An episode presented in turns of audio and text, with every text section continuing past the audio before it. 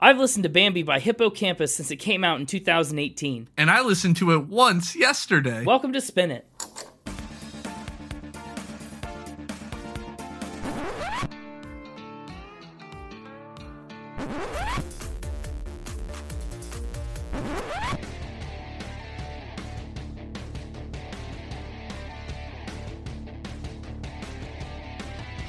Hello, everybody, and welcome back to Spin It, the record ranking podcast for people who would rather be listening to music. I'm James, that's Connor, and this is Spin It. Like I said, the people's champion in the house. sticking by that, Yeah, I'm the people's champion. even after the events of last week, which was our awesome Grammy special episode that, that hasn't been recorded.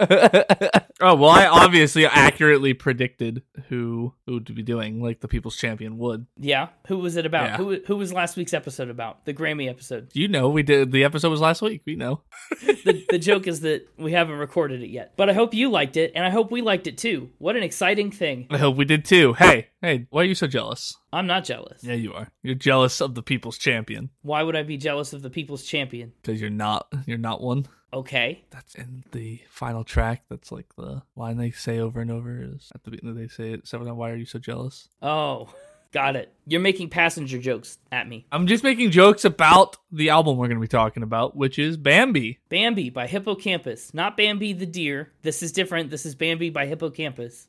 Hippocampus has its mother. Little dark. I mean, can we just talk about how good of a huntsman that guy had to have been to shoot a like a white-tailed deer like running at full speed? Like that's got to be a pretty impressive shot. Was she running at full speed? I haven't seen Bambi in a long time. Oh, you haven't? They're like running through the field or whatever, and she's like, "Go, Bambi, go!" And they're all running back towards the forest, and then the gunshot goes off. So like he gets her at full sprint. Well, Like shout out to that guy. shout out to the villain of Bambi.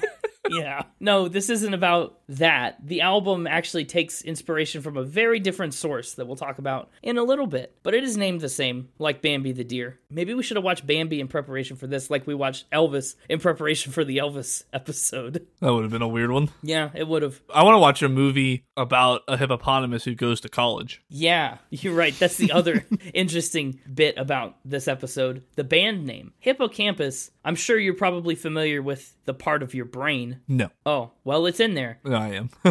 Even you have one. Whoa. Yeah. but that's what the band's name is derived from. But they put a space in between it. So now, yeah, it does mean like a pachyderm at university. Pachyderm University. That'd be a great name for a film. Pachydermiversity. I don't know what I'm talking about anymore. No, uh, you lost that thread a while ago. the band Hippocampus is one that I had my eye on from their earlier days. Uh, probably 20, I don't know, 15, 16 is when I plugged into them. And I was listening to their debut album Landmark before Bambi was even around. So I'm a longtime listener. Oh, I like Hippocampus. you're you're a Bambi hipster, liking it before it was cool. Yeah, uh, yeah, maybe. Well, it, no, when it was cool. It's always been cool. Nothing's. I don't know. Was it cool when it first came out? Was it... Oh, this is philosophical. Do we give coolness to something based on whether we like it or not? Yeah, I think so. I think that's kind of the whole concept of it, of what cool, being Whoa. cool is. It's a social construct. So unless you're talking about temperature, then that's you know objective. We're off the rails. Just tell me about the artists already. Yeah, yeah, I probably should. So, Hippocampus is a band made up of a group of friends from St. Paul, Minnesota. They mostly met in 2013 at the St. Paul Conservatory for Performing Artists. They were all students together, studying everything from jazz to opera. So, they came in with a wide range of influences. By 2017, the lineup would be totally complete, consisting of Jake Luppin, who sings and plays the guitar, Nathan Stocker, who also sings and plays the guitar, Zach Sutton plays the bass, Whistler Allen plays the drums, and DiCarlo Jackson plays the trumpet. Some weird hippo names. That's their actual names. They had hippo names though. That's what I'm gonna choose to call them. What an awful transition. Back in the day, they did used to have stage names like Stitches and Beans. And Espo and Turntan. Yeah, but they've dropped those stage names in the days since, so they just go by their actual name names now. But they started making music together. Their first EP came out in 2013, followed by 2014's Bashful Creatures and South in 2016, which is the first EP that I listened to by the band. I love South, it's very good. Hippocampus, they put out their first two projects independently, but by the time South dropped, they had signed with Grand Jury Records and started to pick up a lot of like real attention. They started to make TV appearances, they had songs put in other media. especially their song The Halo Cline. It was an integral part of the show Falling Skies. And they started to tour with a lot of bigger name bands in the genre, including My Morning Jacket, Walk the Moon, and even Modest Mouse. They started appearing at festivals, including South by Southwest and Lollapalooza, and this is before they've even released an album. They're really getting around the alt and indie music scene. Their first full length record, Landmark, came out in 2017, and it's a pretty guitar driven version of what would kind of morph into their signature sound. Although, in time, and especially on Bambi, they abandoned that guitar edge for a much more synthy, washed out keyboard kind of sound. But they supported Landmark with an international headlining tour, another Lollapalooza appearance, and a stop at Bonnaroo. So if any of you have visited those festivals in, you know, the last five, six years, you've maybe seen Hippocampus perform. Their second album, and our topic of discussion for today, is Bambi. It came out in September of 2018. I actually picked up Bambi the day it came out. I'm a day one Bambier. You were there the day Bambi was born. I was, yeah. The Prince of the Forest. No, we keep making references to the movie. it wasn't anything like, it's nothing to do with Bambi the movie. It's got everything to do with it. It doesn't. No.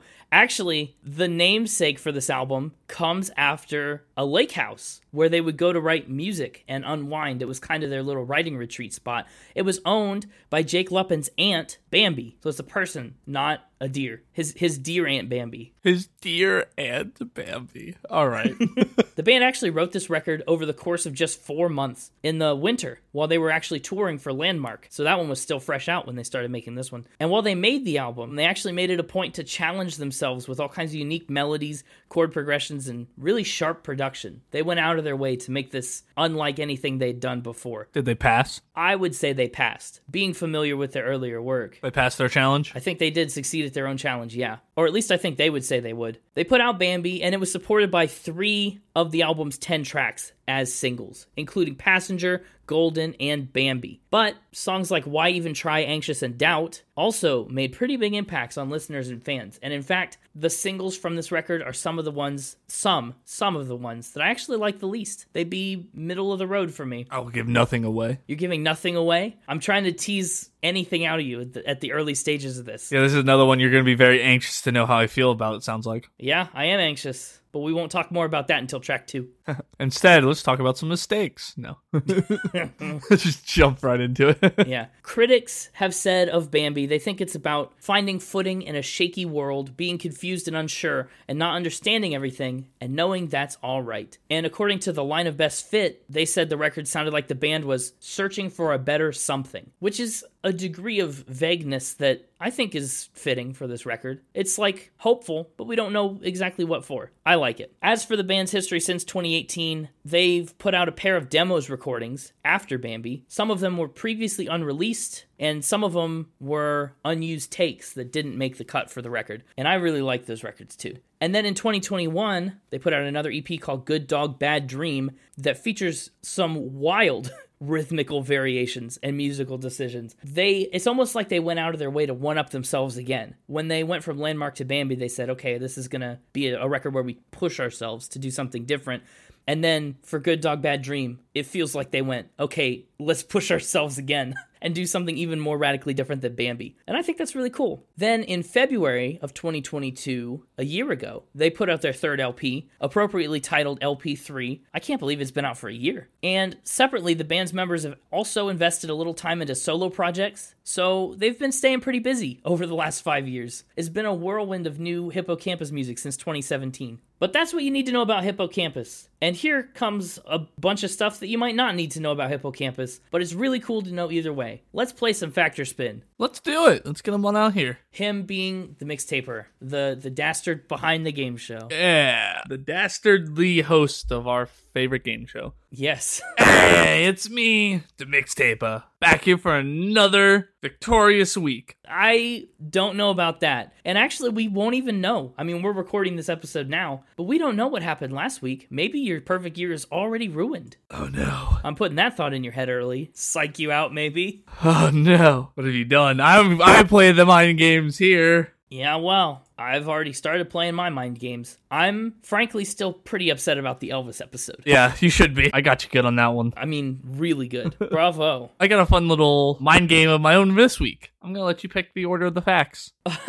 Okay. Pick a number one through four. Well, so we usually do four as the big ramp. I don't want to start there, but let's start off with a bang at number three. All right, here we go. The band has an interesting ritual. Okay, like a pre show ritual? Correct. Okay, we've had a couple of those before, like eating chickens and doing other things. What is Hippocampus's pre show ritual? Negative emotion expulsion. So they try and feel really good before the show. What do they do to expel their negative emotions? They stand in a circle and say them. They say all their negative emotions, like, I'm angry, I'm upset, I. If I'm reading this right, they just say the name of the emotion. They stand in a circle and they go around one by one and say the name of any negative emotion that they've been feeling so they can get it off their chest before they have to go out and give a performance. So one of them might be like anger, the other one's like depression. And so it makes them less angry or depressed or whatever, like just to talk about it and Just to kind of get it out of their head, speak it. Yeah, clear their mind. exactly. Sure, that seems like. It seems like it would make sense. How long have they been doing this? Why'd they start? I don't know.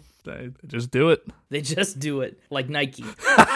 Yeah. Okay. I like that. I think that makes a lot of sense. I feel like you can have a lot of emotions before going on stage and putting on a show. And if Bambi as an album tells us anything, it's that they do experience a lot of those bad emotions from time to time. And it could be helpful, I think, to probably do something like this. Does anyone ever not have any negative emotions? What do you say if you don't think you need to cleanse from something? I don't know. I, uh, maybe there's probably- everybody's feeling something that they don't want to be. I don't know, right? Has anybody ever truly not got anything? Maybe it's just nerves. or- yeah, just something. I would say maybe they just say like a happy emotion, but they, you don't want to get that out of your head. No, bottle that up. Yeah, you want to keep that bottled up. I don't know. Lock and key on the good emotions. Yeah, Okay, well, I'm going to say this is a fact. going with the fact. Yeah, I'm thinking the band does have an interesting ritual. Yes. This is a spin. Darn it. It was a believable spin. It's a believable spin. it sure was. They seem like a tight knit group of friends. And Uh huh. oh, man. And like you said, it's like they're all about Anger, like negative anger, emotions, and- frustration. anger, frustration, Disappointment. any fear. No fear yet. I'm just expelling my negative emotions at you right now. Pick your next fact. Lucky number two. Lucky number two. Yeah, we'll make a sandwich out of it and take the middle first, which is Oh. the opposite, I guess, of what you do. Okay. Is that how you eat your sandwiches? No, you'd make a sandwich the other way around because you need the outsides to fill Inverted sandwich. Yeah, bread on the end. This is like the KFC sandwich where they put bacon in between chicken and called it a sandwich. what a time. Remember that? Wow. Nah, lucky number two is Jake Lupin lost to an American idiot. Okay, well, the first thing that strikes me from this fact is American Idiot is a whole episode we've done. Green Day. Uh huh. Do they have any relevance to this fact? Perchance. Why don't you go ahead and name me some, a member of Green Day? Billy Joe Armstrong, A different one. Mike Dirnt. There you go. Seems like he's always the one. Yeah. He lost to Mike Dirnt. He lost what? A competition? A tooth? Mike Dirnt lost a tooth when he got hit with that mud. It, uh, a competition, yeah. Okay, was it a tooth having competition? Because That's funny. No, okay, so what are they competing in or for? An iced coffee drinking contest. Really? like a one on one contest? Uh huh. How'd this happen? It happened while celebrating at Rachel Ray's feedback house. What? Rachel Ray, like the one who cooks. Uh huh. Okay, so she's having a party. Uh, not so much a party. The feedback house is just like a place that they they were at with Rachel Ray. For what? An event? I can't figure that out. I knew you'd ask, and I tried. I really did. So let's just assume that Rachel Ray's throwing a party. This is absurd. I know. Rachel Ray's throwing a party. She invites Green Day and Hippocampus. I, my first question is unrelated to the fact who else is here? They are the only ones mentioned, and the only ones in the photo. Hold on. so not Green Day and, and Hippocampus, Mike Dirnt and Jake Lupin. Yeah. They're the only two people here. No. Well, no, no, no, no, no, no. Sorry. It's Mike Dirnt, uh, Espo, Turn Tan, Stitches, and Beans, as they still went at the time. Oh, okay. Rachel Ray, and then a guest are who are photo in the photo, and then I'm sure it looks like there's a whole bunch of other people. And while they're here, Jake Lupin goes, "Hey, you want to drink a lot of iced coffee?" Uh, while there, the sponsor of whatever this event was was the Javalia Iced Coffee brand. Oh, so they sponsored the event and said, "Hey, why don't you two go and make yourself sick on our coffee?" No, they, I just I think there's like a whole little bar area that just has the little like personal packaged iced coffees in them with almond milk. It's the almond milk iced coffees. Oh, so they just went up to the bar then and said, "Hey, you and me, let's put him back." Yeah, like literally, there's tons of photos from whatever this event is, and people like chugging them and taking things, and they decided to have a chugging contest to see who could down their bottle first. Okay, so now we get to the meat and potatoes of the fact. How many did each of them drink? I don't know how many they drank total throughout the event, but this was specifically a one chug contest. Oh, it was just like a speed contest, otherwise known as a race. Yeah, yep, yep, yep, yep. Okay. How bad did he lose? No, I can't imagine you lose that badly. It's not that much to lose by, No, true. but he lost. Interesting. And all kinds of weird. Specifically, it's one of these. Here, I've grabbed a picture of one of them for you, just so we're clear about what they were drinking. Ugh. Okay. I don't know what to believe. This is a lot to take in. I guess this is, on some level, this is definitely true. You've said too many things for this to be 100% a lie. They clearly were in the same place. But is it partially a lie? That's the question. No, I think this one's a fact. No. I can't lock in fact every time. Do you know how many times I've said fact in the last several weeks? I guess I'm sticking to it. Well, last week, or I guess two weeks ago, they were all facts, and you didn't believe like hardly any of them. I didn't believe half of them. Yeah. During the episode, though, I did pretty well. then you gave me extras. Anyway, that's not the point now. I think I'm gonna just just roll the dice on fact. All right. There you are. That's probably means it's a spin. It's a spin. You sent the picture. you sent the picture, and so that definitely locked in for me that this was a spin. yep. But they did go to Rachel Ray's feedback house. All of them were there in this, as you can see by this photo. I sure can see that, and yeah, I knew that was true. Yeah. Yeah. This was in uh. This was on March 21st of 2015 as well. So I'm 0 for 2 already. This sucks. I'm already behind the eight ball. Yes. The best you can do is tie. I've already I've already locked in that at least this week is not going to be the loss that ruins my streak. Oh yeah, you're right. the pressure is off.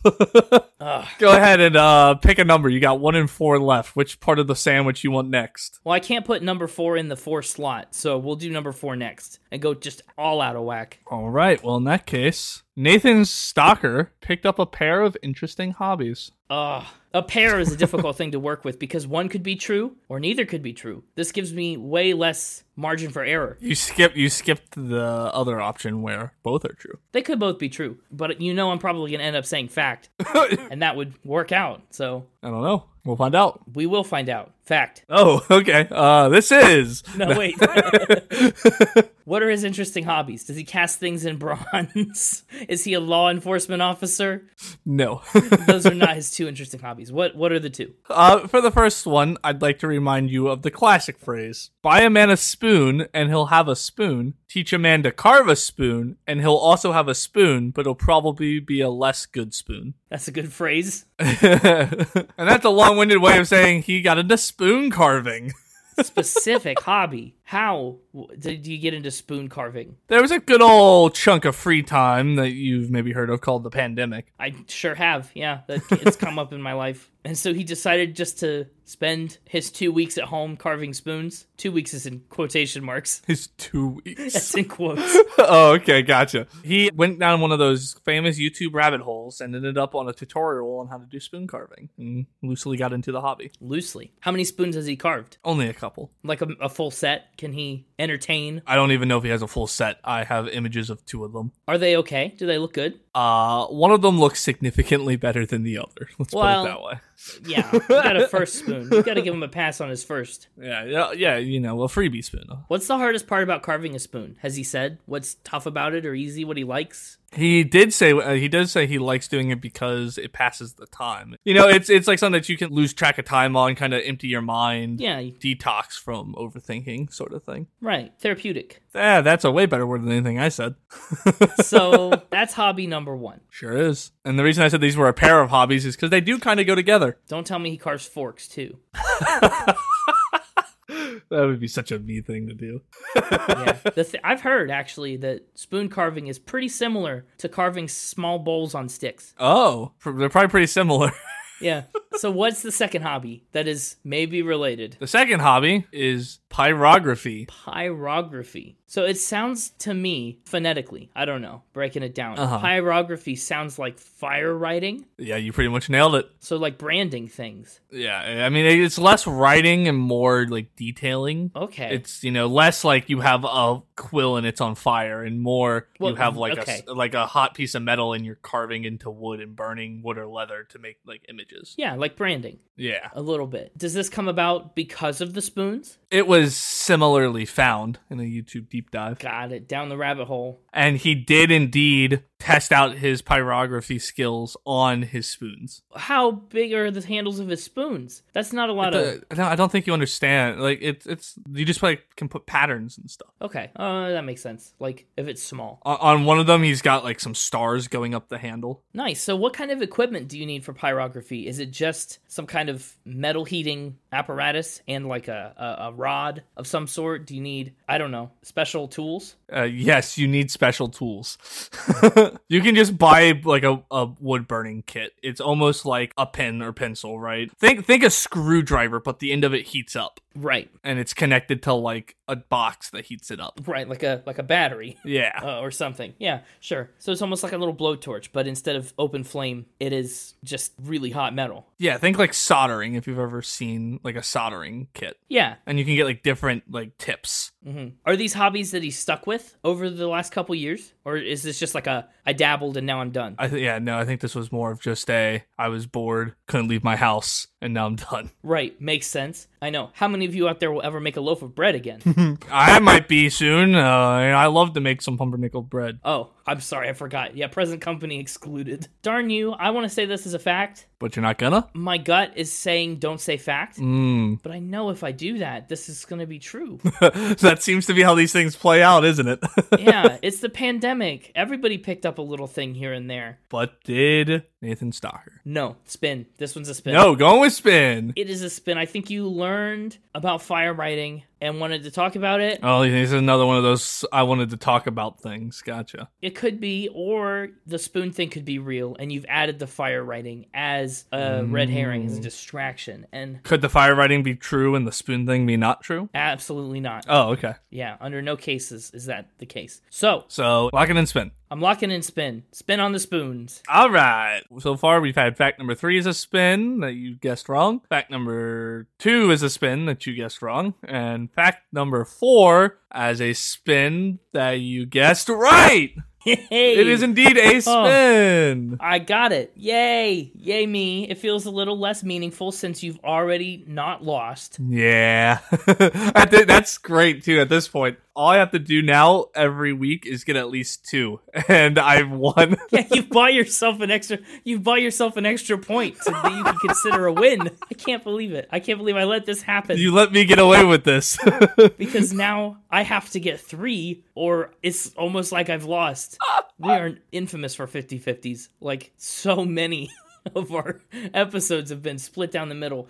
uh huh. Oh, this is hard. Okay. Is any of it true? No. And why did you say it? What's the inspiration? I came up with the idea of him having an interesting hobby, and then I found both of those, and I was like, I don't know which one to pick, so why not both? Why not both? They go together. Yeah, they literally like on a list of interesting weird hobbies that I found are right next to one another. Well, I kind of considered the fact that carved spoons are going to be wooden, and you're kind of almost in a literal sense playing with fire if you're superheating wood. No, That's the whole point of pyrography is you do it into wood or leather. That's true. like those are your two mediums. Well, That leaves us with number one. yeah. The last piece of the sandwich that you put on when you're making a sandwich. So here we are. Right. Yeah, I'm not sure. I feel like I maybe have saved myself an actual final ramp here because kind of what I assume happens if you find facts at all, like if you research, you probably find the most outrageous facts first and write it down first, and then you fill in spins as you go along. So this could be a really outrageous fact. Sometimes, sometimes I already have ideas for spins and they get written down first, and then I go hunting for things. Yeah. Other times I go hunting for things, can't find anything, make up a spin, and then come across something later. My process is an enigma. It sure is. Don't try to psychoanalyze my process. No, I've, far be it from me. But you have indeed saved yourself a final ramp. So, Oh, I was going to say, let's hear. DeCarlo Jackson owns a unique piece of art. Is it the Lars Ulrich toilet? Could you imagine if he was the owner of that? That would blow my mind. Is it a piece of art that I would know, like a famous piece of art, or just just a bizarre one? Uh no, I don't think you would know it. Okay. What is the medium of the art? Is it a sculpture? Is it a painting? Is it a photograph? It is a fountain, I guess. It's a fountain. Yes, a cascading fountain He owns a unique cascading fountain. with a copper bowl. How big is the fountain? Like backyard sized or sits on your desk size? I actually have dimensions. Here so you go. 65 inches high, 40 inches wide, 20 inches deep. So this is a backyard piece. That's like feet tall. Oh yes, it's about yes. That feels like a thing where if you own it, you've either had it installed in your backyard or you bought a house with it in the backyard. Definitely had it installed. Uh huh. What's so unique about it? The medium it is made out of and what it represents. Oh, what it's made out of. So it's got copper bowls. Obviously, check that one off the list. So unique. Yes. yeah. What else is it made out of? Instruments, I thought you might say this. what kind of instruments? non-functional musical instruments, including a tenor sax, an alto sax, a trombone, and two trumpets with rolling balls. I don't know what that means. I don't know what the last part means either. So, like brass instruments, then. Yeah. Okay. Sensible to not make a fountain out of wooden instruments. And then it has just some other like copper and glass uh doodads. Okay. Why and where did he pick this up? He bought it from a artist named Douglas Walker. I see. And it's one of a kind. Douglas Walker doesn't make a bunch of these. Uh it's not one of a kind, but they all are kind of unique, and this one specifically is. Yeah? How so? He specifically picked out which instruments were used. Ooh. How much did he spend on this? It's a commission piece of already, like, I mean, instruments can get pretty pricey. Water features can also get pretty pricey. Mm-hmm. Put them both together. This might be a pretty hefty price tag. We're gonna play our second favorite game show, guess that dollar amount, here in a moment. Why don't I ever see it coming? but first, I do want to just give you a little more background so you can make a better educated guess. Thank you. Douglas Walker's kind of known for his instrument artwork. That's like his thing. His art studio's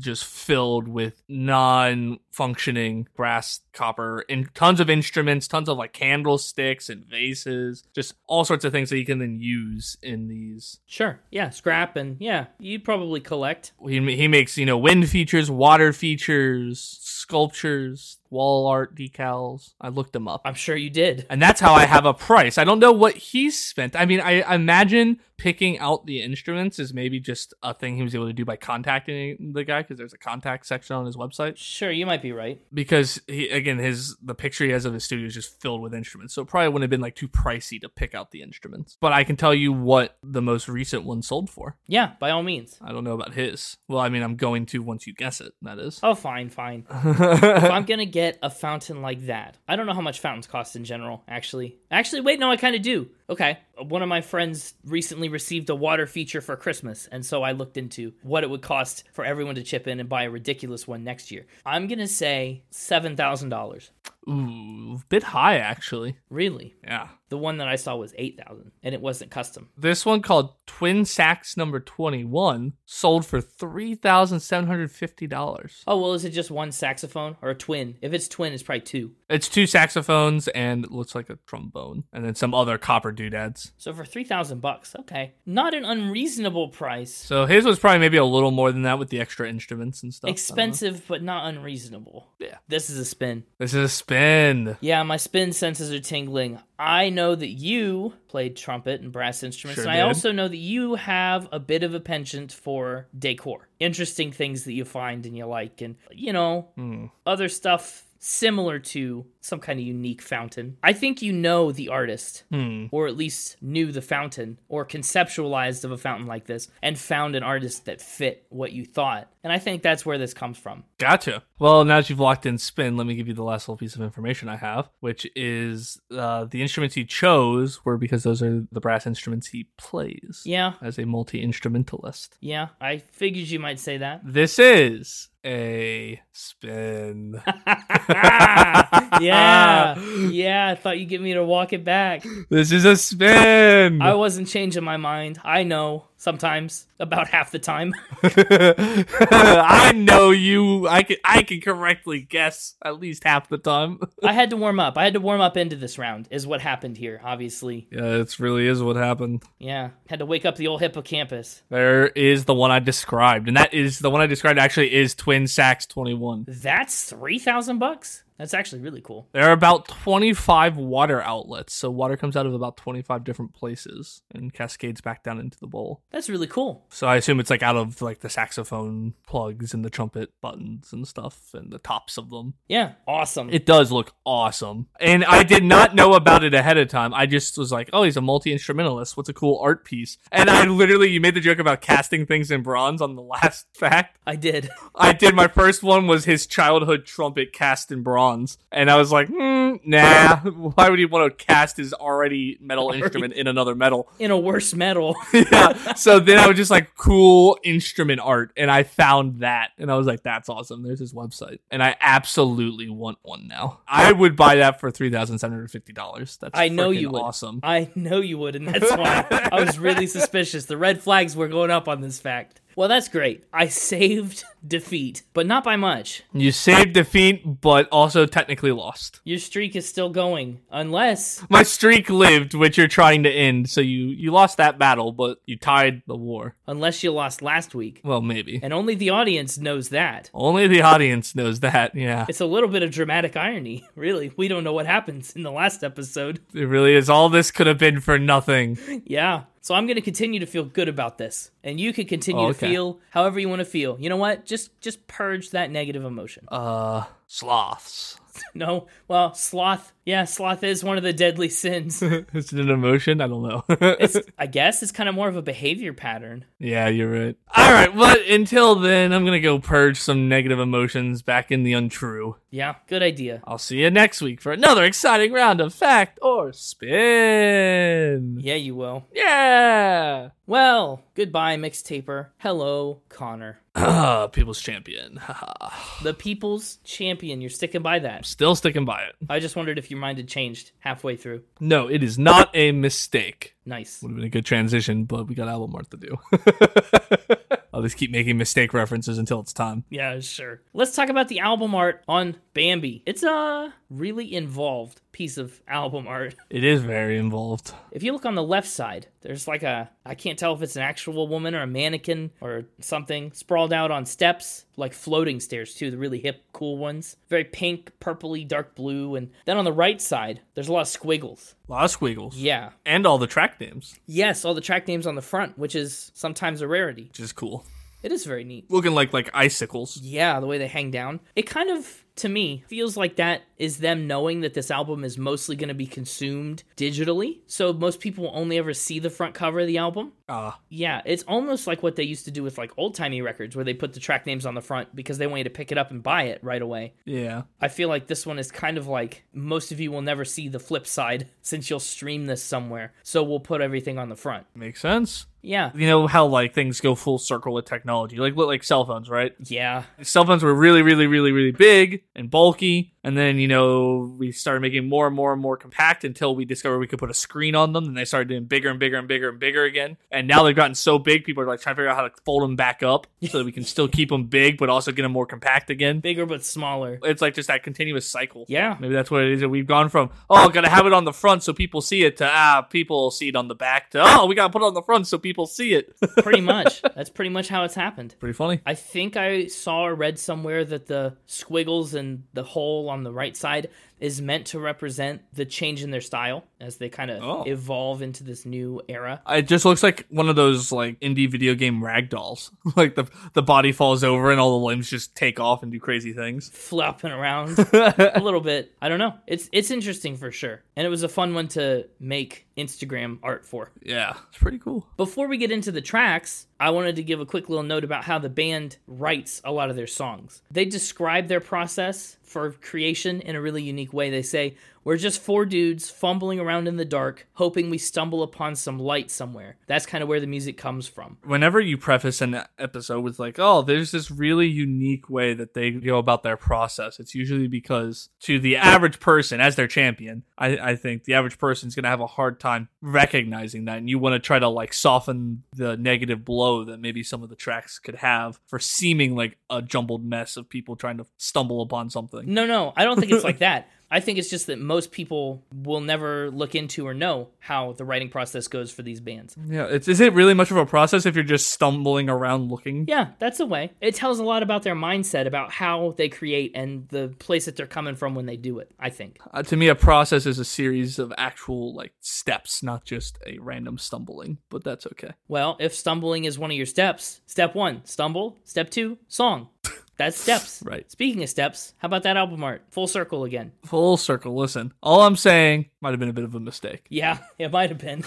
anyway anyway, let's get into track. let's spin it Yeah, oh, look, you brought that back. It's been. it's been a couple episodes because uh, you've done such a smooth transition into it it felt weird and so i let it go but i always thought about it Uh, Oh, you didn't want to interrupt. that's why this time i got it out there before you could transition it I see. I don't remember the last time you said a let's spin it. Uh, I think it was before Spinter Wonderland. no no it's been since then I don't know. I'd have to go back and look. Either way, we're spinning it now. Track one is Mistakes. It's a different kind of track on this album already. It's a bit more of an introductory track instead of like an album tentpole. i liked it You liked it. Okay, good. You're showing your hand now. i liked the intro at least Mm, gotcha. It's ethereal, very disembodied. it is and I, that's what i expected Okay, well, that's good. I think if what you expected is something you maybe expected to enjoy, sometimes surprising, subverting your expectations can be good. Sometimes it can be bad, though. And for you, it seems more often than not that's a bad thing.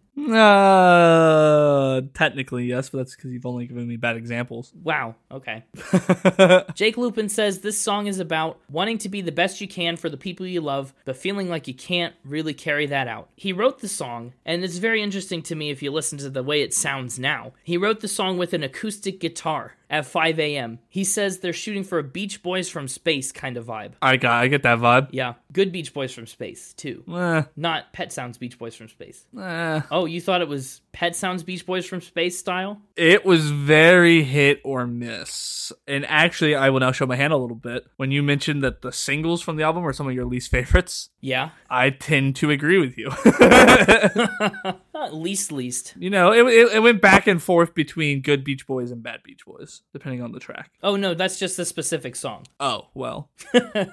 this song probably was a, a better Beach Boys. This song was a good Beach Boy. Yeah, that's actually the one where they're trying to emulate the Beach Boys. I don't know the whole album. Just his singing voice and style kind of gave me some Beach Boy vibes. that's fair. Even if the style didn't always necessarily match, but just the him, Jake, the main singer. I think a lot of that Beach Boys style sound is, is maybe a bit of a relic from Landmark, from their older style. It carries over well, blends together with the new very well. But I think they lose a little bit of that going forward with Good Dog Bad Dream and LP3. It does, I mean, evolve even further away from it. Yeah. conceptually i really like mistakes the whole album is very introspective right off the top a lot of those negative emotions that the band i guess doesn't cleanse before shows but those are a lot of the things this album is about and the i mean track names alone reflect that anxious doubt why even try you know there there's there but mistakes is a great way to start it off the speaker talks about being marked with this warning he's got a glow about him that keeps people away he keeps making an allusion to the garden of eden where a snake gets adam and eve to kind of make mankind's first mistake is really the way he's trying to frame the song and in the chorus he kind of tries to justify it like i'm not that bad everybody makes mistakes everyone's doing it you know trying to give himself that leeway Yeah. yeah, and it's an interesting mindset to open you into this album with. The outro at the end of this song features kind of a little garbled vocal that says, Don't be afraid of the way that you feel. Open your heart and you'll see it's real. That little piece of song was recorded on Nathan Stocker's phone. He says he was talking to a homeless man outside of one of their concert venues, and the guy was singing that. So he decided to whip out his phone and record it. In his own words, the experience was, quote, really strange. That's interesting. It is. I don't think we've seen anything like that on an album before in our 83 episodes. You know, you know what I'm feeling? What? Anxious to talk about the next track. I'm anxious to talk about Anxious too. The bulk of Anxious was written by bassist Zach Sutton, and he says the song was kind of a scribbling of all my social anxieties that I couldn't comprehend, and I was never really sure if that was a part of growing up or something more than that. So that's really what the song is. It's this anxiety to a degree that is really starting to hinder your relationships and get in the way of being with people. What's interesting about some of these songs, Anxious first and foremost, is that it's heavy subject matter, but I think the music belies that. So the instrumentals are on point almost the entire album. That's the one constant for this album. I would agree with that. And even on the lesser of the tracks, I still find a good couple spots to get into it. Mm-hmm. Even on the ones that I didn't care for the song itself as much, the instruments were doing their best.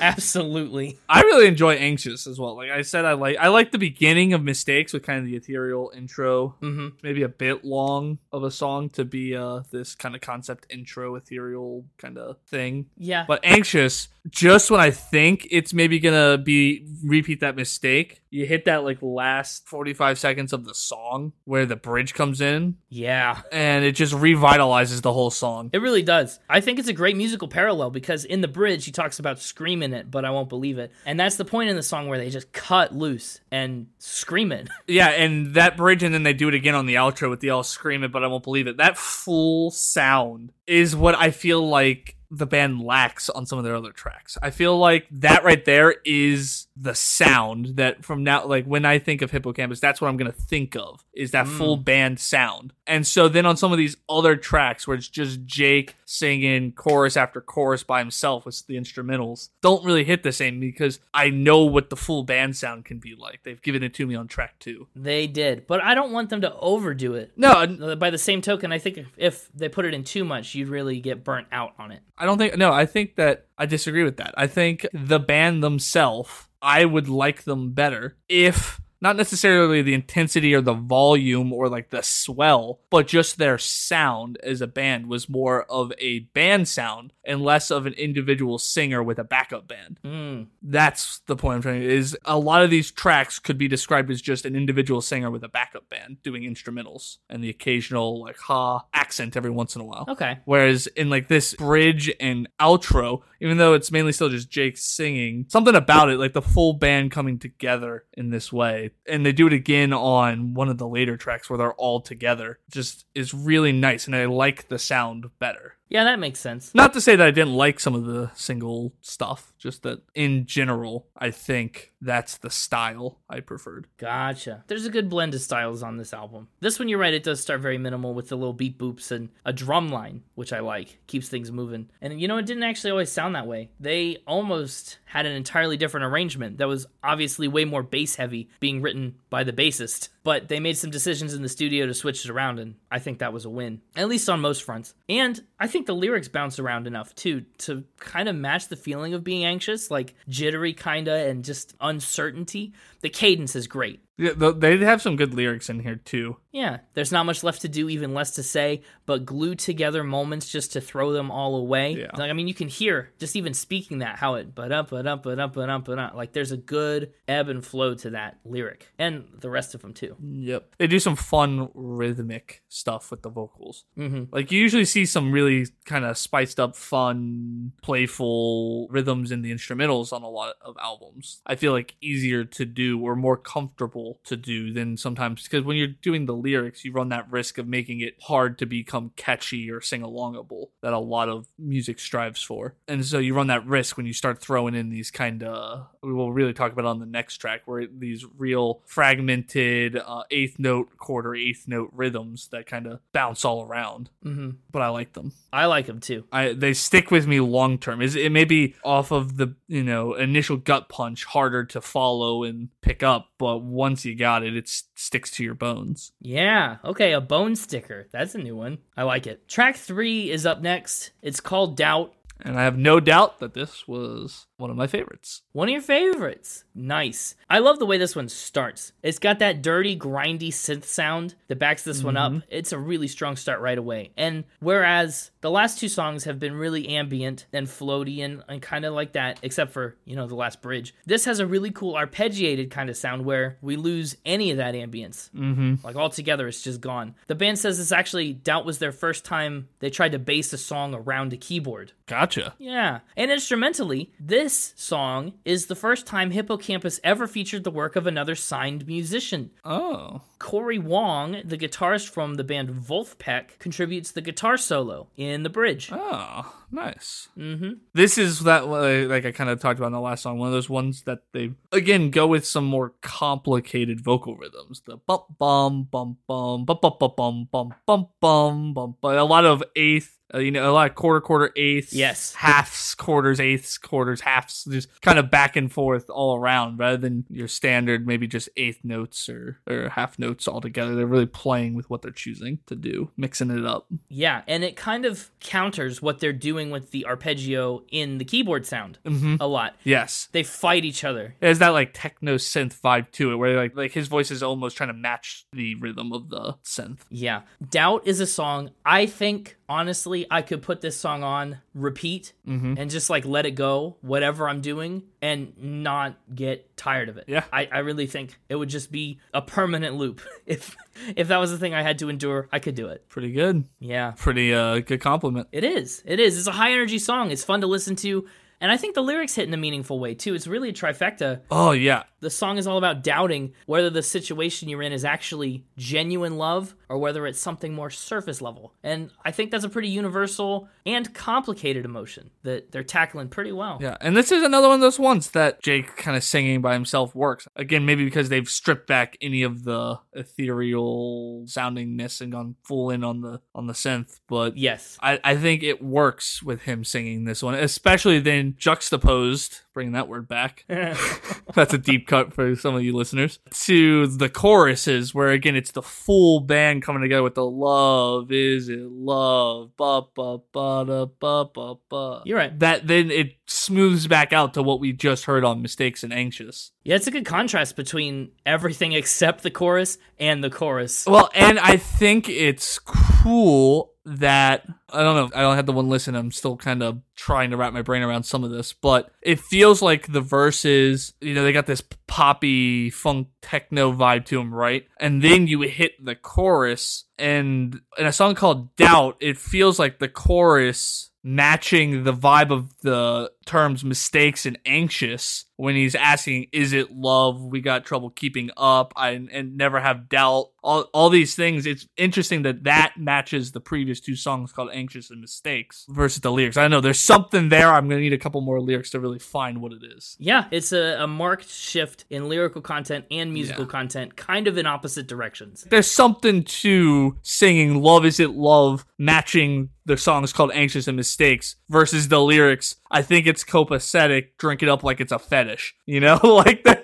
there's something there i don't know what yet Yeah, yeah. and now for the title track and second single from the album Bambi, heck yes. the most popular one on spotify as well and one of my least favorites One of your least favorites. i did say i didn't care for the singles Interesting. Well, I like Bambi. It's different. I'll give you. Bambi is different. it's definitely bottom half maybe bottom third Wow. I like Bambi a lot. Jake Lupin wrote this one. The band says it's about feeling a lack of control over your mood swings and trying to embolden the part of yourself that could help you get through that. So, a lot of the lyrics reflect that. My friends are feeling put through it. Like I'm I'm really doing my friends wrong, but I can't help it. It's just I'm bringing the bad vibes and I'm trying to find a way to correct. And same as the album, once again, title comes from Aunt Bambi's Lake House. The band says that Bambi was the last song they actually added to the record and probably the most elusive. maybe I judged it too hard off of only one listen. Yeah. I don't know. I didn't care for the f- random falsettos he's put on random words as he was kind of jumping all around lyrically, vocally. Oh, at the starts of phrases like I haven't and then he comes back down, been much myself. Yeah, but it also on some of the longer phrases pop in the middle. Be like, I feel like my friends or something like that. I don't know. Somewhere in like the longer phrases, it would randomly also go back up. And I just feel like on some of these other ones, I had longer verses. Maybe be, you know they'd only maybe have one chorus and they'd have a couple verses and refrains and bridges, kind of fleshing out the song. This one there was way more. It was two small verses and then there was these two longer dragged out choruses Mhm. within this giant outro that was just the same thing repeated on itself. And so it didn't feel as flushed out of a song as some of the other stuff. Gotcha. Repetitive outro, that tracks. That makes perfect sense with how you'd feel about this song. I didn't even think about it. It was just that mixed with these longer drawn out courses that had falsettos I didn't care for, and uh, the only real meat of the song, which is what I consider the verses, 'cause that's where usually most of the story is. There was just two tiny little like four or five phrase verses. That's true. It's a little less content wise. Also, just want to point out again, instrumentals doing their best. I love the instrumentals. Yeah, they're really good. And at the end, they bring in those synth horns, which just feels Yeah. like the perfect little icing on the cake. Mm, I like Bambi. I can see why it'd be a controversial pick, maybe. not my thing. Not your thing. Fair enough. Not everything is everybody's thing. They all have to be my thing. The P's the people's champion. If your thing is not his, it is not a thing of the people. Hey, listen, if you can't give me my thing, why even try? Why even try? That's the next track up. Track five, The Halfway Point. We're there. Nathan Stalker wrote this song. Nice. And yeah, it's about a struggling relationship. And the main sentiment is well, if it's not going to go anywhere in the long run, why even try now? It's a bit of a sunk cost kind of fallacy. He also says Bubbles later on is about the same relationship. It takes a bit of a different perspective, but it got the same inspiration. Man, that the instrumentals that pick up after that first verse before we get into the second verse gave me full like indie band sound and I loved it. Yeah. Well, the first verse almost doesn't even count. It's like a It's more like an intro like I kind of expected at the beginning of Mistake, you know where they're like trying to set you up for the song. Yeah. Instead, mistakes turn into the whole song. This one actually is like a welcome mat, and then you step through the door. Yep. And I- again, I like this one. This is good. It is. And why even try to change is that last line of that introductory first verse. It's a great line before this little kind of drone of a musical transition. There's this really almost oppressive rhythmicality and a pulse to the track once they kick into full gear. I like it. Mm-mm. Well, and they do that thing that I love when artists do when they write a song, and that's give slight subtle changes to a common thematical lyric Yep. The, the end of verse one is why even try to change. The end of verse two is why even try to mend, and the end of verse three is why even try to hear. They just slightly change it each time, and then you bring us full circle for the outro for why even try to change to end the song. Yeah. Oh, absolutely. It's good. So that's the kind of stuff I like. That shows you're putting when you don't do it, it doesn't mean you're not putting thought and complexity into your lyrics, but doing it is a clear sign of complex and thoughtful lyrics. Yeah,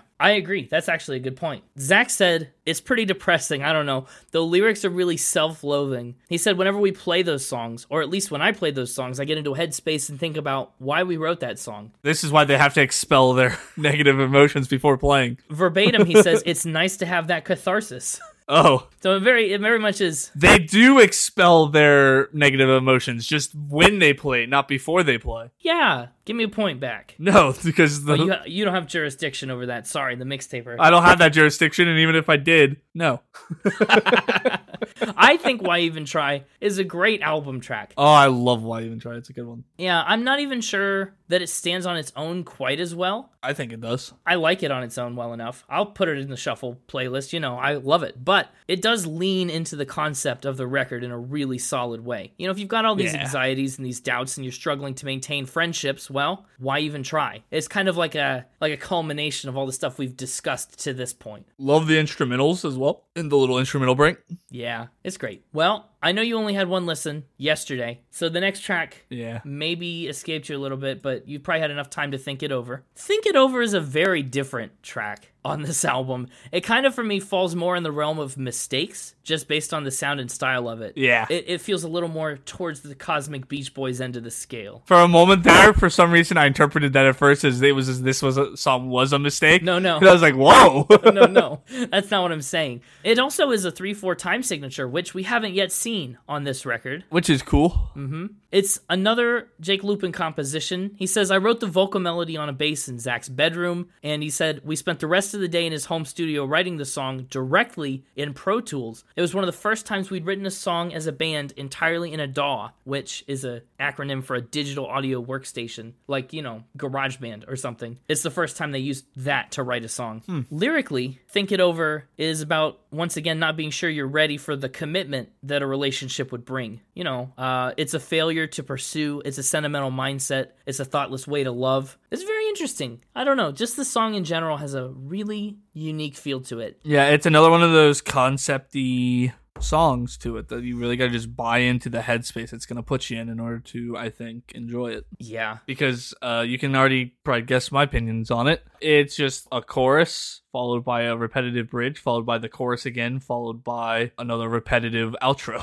So So that's just it. I think Think It Over is super like captivating and immersive, but it also kind of makes me feel a little impatient by the end of it. Uh huh. But maybe that's part of the point because it's saying you got time to think it over, and you're like, I don't want to think it over. I'm done. That's what I was thinking. Yeah. I want bubbles. Exactly what I'm thinking. Well, But uh, that's a that's a cool concept, I guess. Whatever. I guess. It kind of falls into the same bubble as mistakes yeah. in the sense that it overstays its welcome just a little bit. A little. The ethereal kind of the lyrics kind of just blending in with the music and having this wave of just almost emotion trying to wash over you is cool and acceptable, but not for three minutes. No. It's a little on the longer side. So I'm curious to see what bubble you'd put bubbles into. Definitely not a bubble. Oh, bubbles is a bubbleless song? I don't know. No. okay. I love Bubbles. It's a fun one. Nathan Stocker recorded this one. Initially, the rough draft was another one of his voice memos, and Bubbles is just what he decided to call it for some reason, and that's what stuck. Interestingly, though, I do think the instrumentals have always kind of reminded me of like rapidly popping bubbles. Just the the way the bass kind of slaps your ears. I don't know.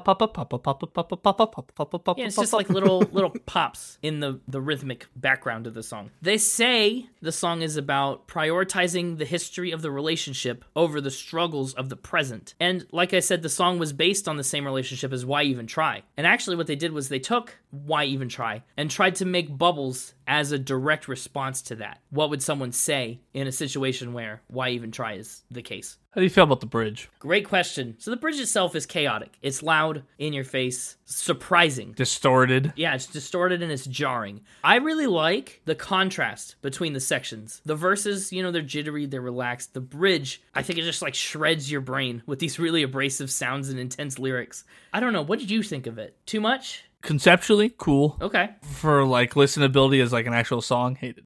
Hated it. Wow. so some of it's pretty cool conceptually, but it's not my cup of tea. Okay. I did describe it in my notes as feeling like it was trying to evoke what emotions you'd have while being waterboarded. Yes, I think that may be close to what they were going for. It'd be like if I was just being held underwater and couldn't breathe, and like bubbles were coming up right from where I was like trying to breathe underwater while being like held underwater or something, whatever. That's the emotion you're feeling. That's like what that specific section like evoked in me. Yeah. okay. Well, that's a good connection. Bubbles ends with Jake singing the lyrics Burn the Room, Feel It Bloom Now. And that's an allusion to the way their sound had changed since their debut album, Landmark. Kind of burn it down to make way for a new direction. That same kind of sentiment we talked about on Apoptosis. And that kind of Burn the Room, that's a mantra the band has used in other ways. I think they did like a Burn the Room remix of one of these songs. So they embrace that kind of violent change. Now, the next track, you could tell me what you think about it honestly. I like it. You like honestly. Honestly, it's hard to know what you're thinking, so that's good. It's another one where the instrumentals just really get me with the ba ba ba da da da da. It's great. Great. And I actually, you know how I feel about like speaking in songs. I love the intro. It's hilarious. yeah. So the song starts and he's like, "I'm sorry, I'm sorry, I'm sorry, I suck," and somebody just goes, "Yeah, you do." yes.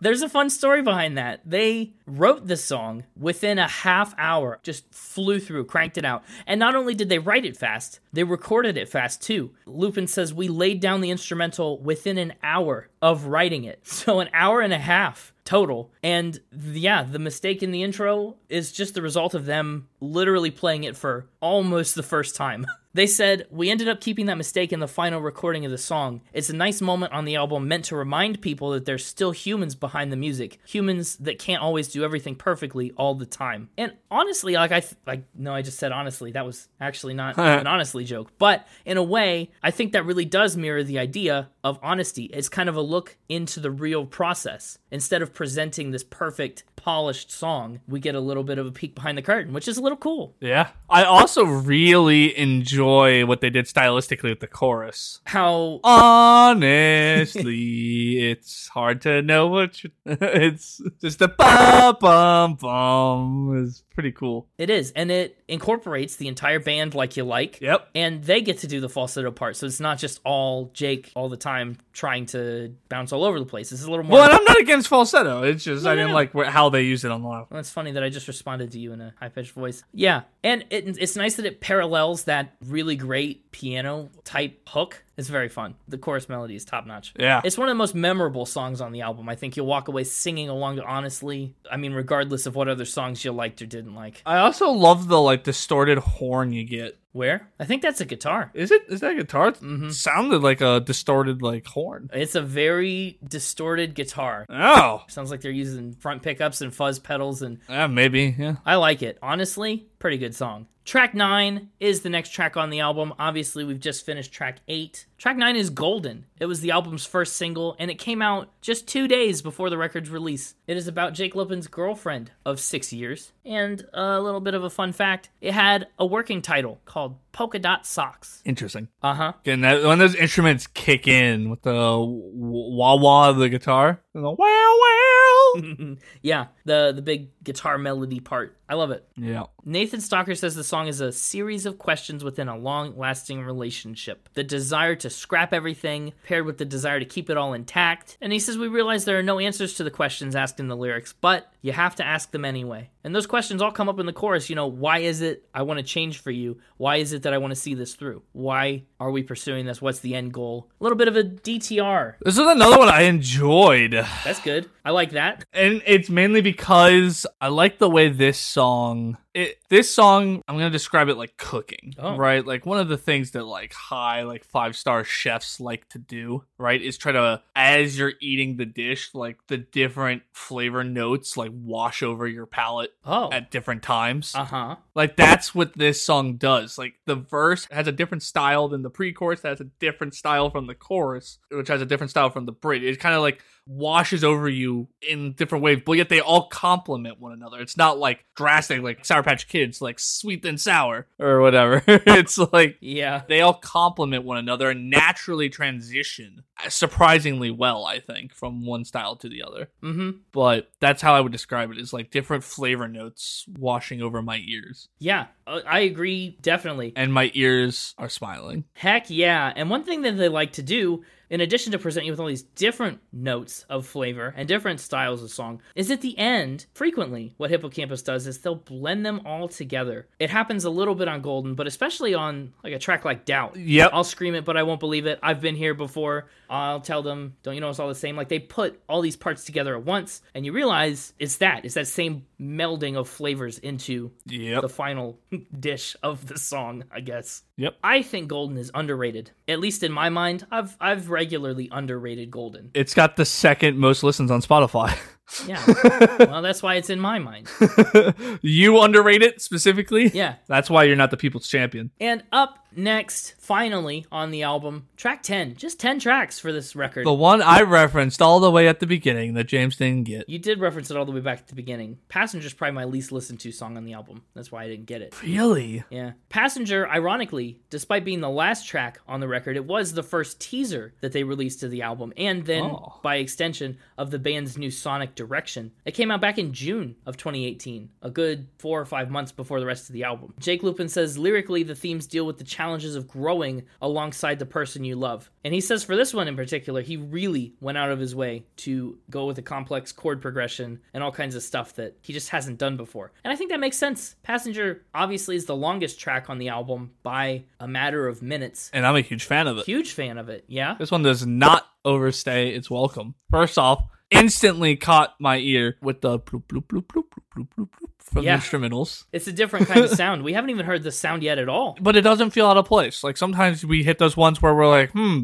this felt like it broke kind of the vibe of the album. This one did not break it. No, it actually almost feels a little bit like the beginning of Bubbles, but in a way more Bloop bloop bloop bloop bloop. drummy kind of way. So this one goes in the same bubble as Bubbles. Yeah, it's the Bubble Bubble song. I gotcha. But not only did it catch my ear with that, but then the very first time Jay comes in singing, when he says Calico, I just love that as an intro to a song. I was like, whoa, Calico, you'll always chase a pedigree. I was like, man, all right, we're jumping in with some interesting lyrics from the Mhm. get go. Absolutely. And also, the way he sings Calico, very pleasing. It's very easy to, you know, one of the things when they teach you about like in singing is how to pronounce certain sounds slightly wrong because they sound better when sung rather than said. Yep. Like it would have been very easy to put the hard like ah sound on Calico as he was holding it out. Would have been gross. And it would have been gross. So that more calico that he puts on it is much more pleasant to my smiling ears. Yeah, I think you're absolutely right. Well trained. I really dove in on that first lyric. It's, It's a good first lyric. It's a good first lyric. And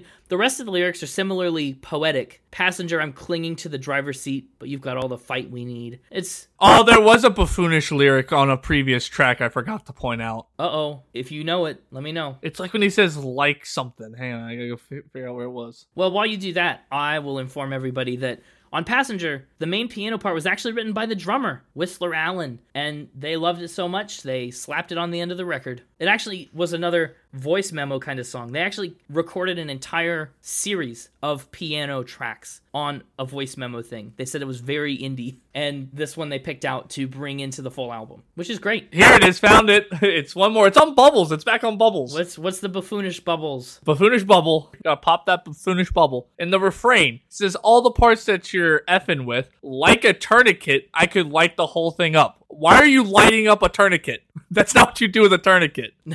No, that that's true. I was like, what do you mean like a tourniquet? yeah, no, I don't have an explanation for that one. Yeah. So back to Passenger. Anyway, Passenger for me is the so- this is why it shocked me that it was your least listened to. It's the song that finally did it as close to 100% right as you could Okay, for this album. interesting. All the things that I so like on Doubt and stuff, I was like I had good vocals or I liked the rhythms and then on like why even try, I really enjoyed the lyrics and the instrumentals. Talked about how it honestly had that unique chorus structure, an instrumental break they teased you with all the pieces. for the most part, most of the songs had at least one to two aspects of how to write a song that I really, really liked on that song specifically. Mhm. That then other songs would be missing. This one had pretty much all of them. Nice. And it was really fitting that it was at the end of the album. It was both fitting and sad that it took all the way to the end of the album to hit the song that like wrapped everything up in the perfect little bow structurally Yeah. the way I wanted it to. It's kind of I I would tend to say it's probably better that they saved it for this far back, especially if you don't Yeah. think they hit it anywhere else. No better time like the conclusion. Correct, because then the- everything after would have just been like a slump, and I would have been like, Ugh. A slump, and this is kind of like they're giving you different pieces that they'll put together at the end, and then Yeah. they bring it all together at the finale instead of like leaving pieces out and then giving them later. I don't know, Eh, it's different. The end of Passenger is from a different part of that same recording of the Homeless Man they featured at the end of Mistakes. Oh, which is another way that they bring the beginning and the end of the album together in a full circle.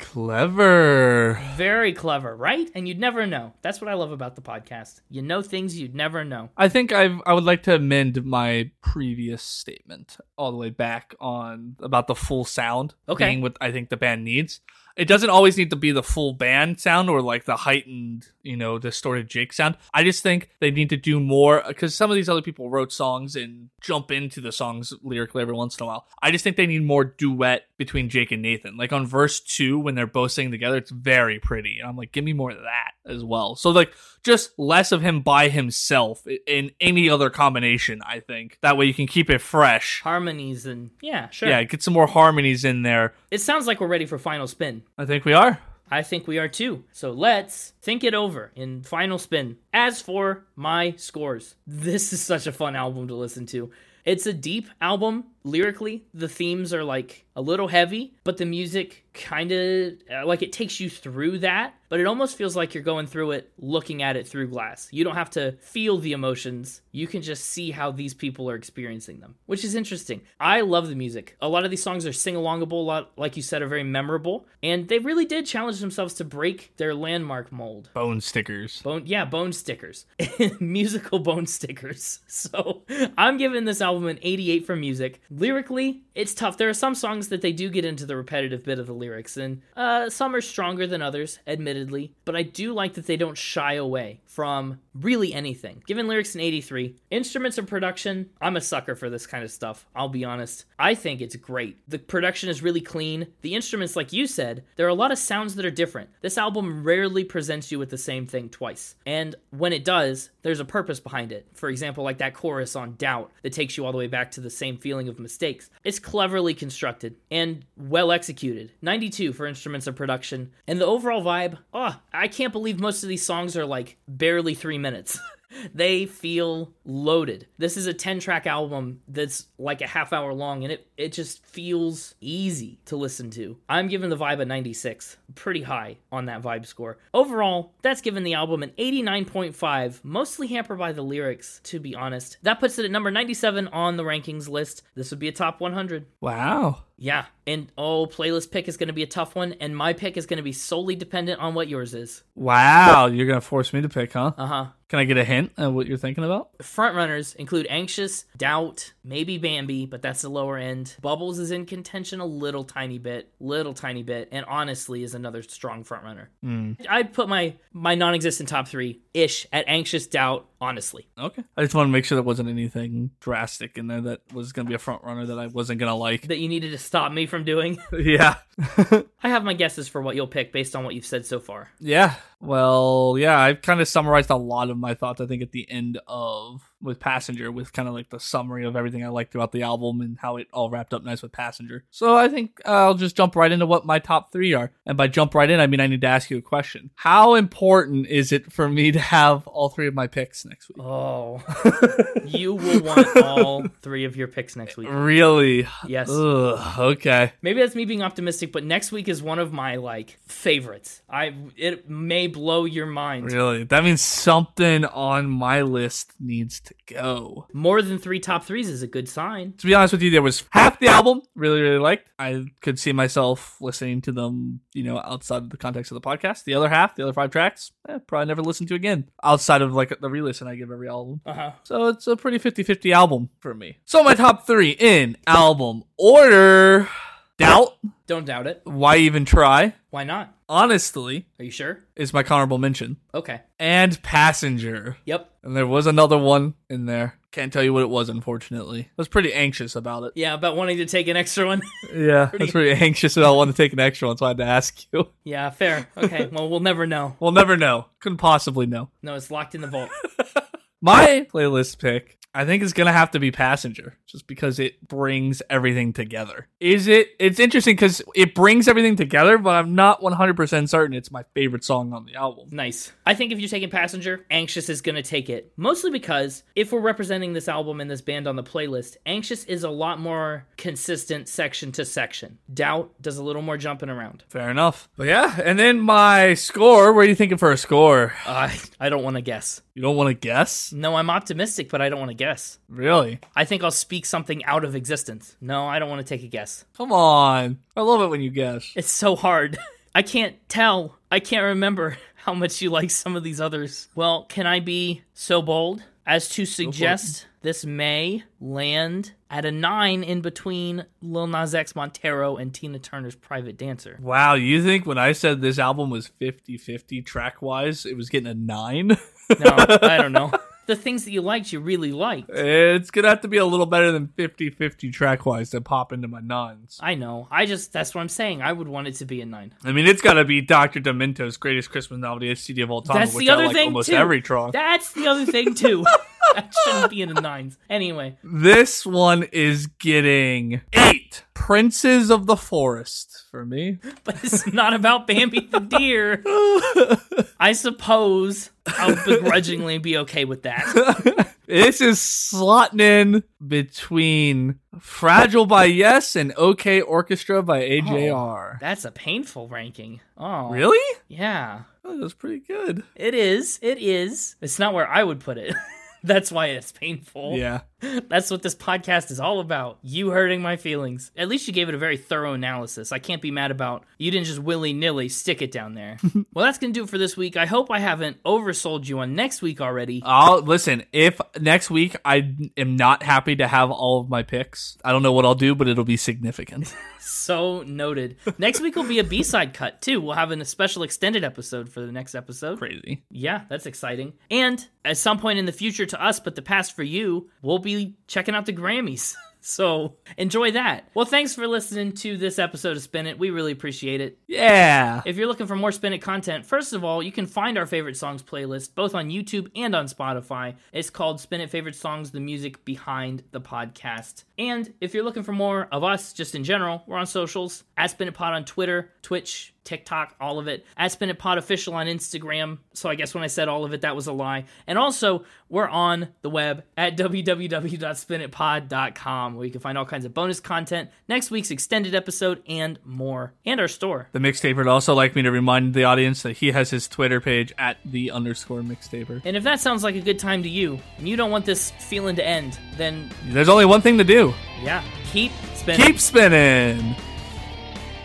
I, again, though, I, th- I think you're really underappreciating how much skill it would take to shoot a deer running at full speed. Oh, we're back here. It would take some skill, but people do trap shooting with like clay pigeons, and I guess that's a shotgun. Yeah, one that's a shotgun, and two, it's gonna follow like an arc pattern that you're already anticipating. This is a deer. How fast did deer run? I don't even know. Let's look. Allows them to reach record speeds of up to 30 miles per hour. Imagine trying to shoot something running 30 miles an hour. That's not. That's tough. But the deer, in theory, could be running in a straight line away from him, which would mean it's a little easier. You don't have to deviate left or right as much. And I don't know. I mean, yeah, sure. I have to watch Bambi again to get a, a grasp on the situation. But first, I'm going to listen to Bambi again. This was a bone sticker of an episode.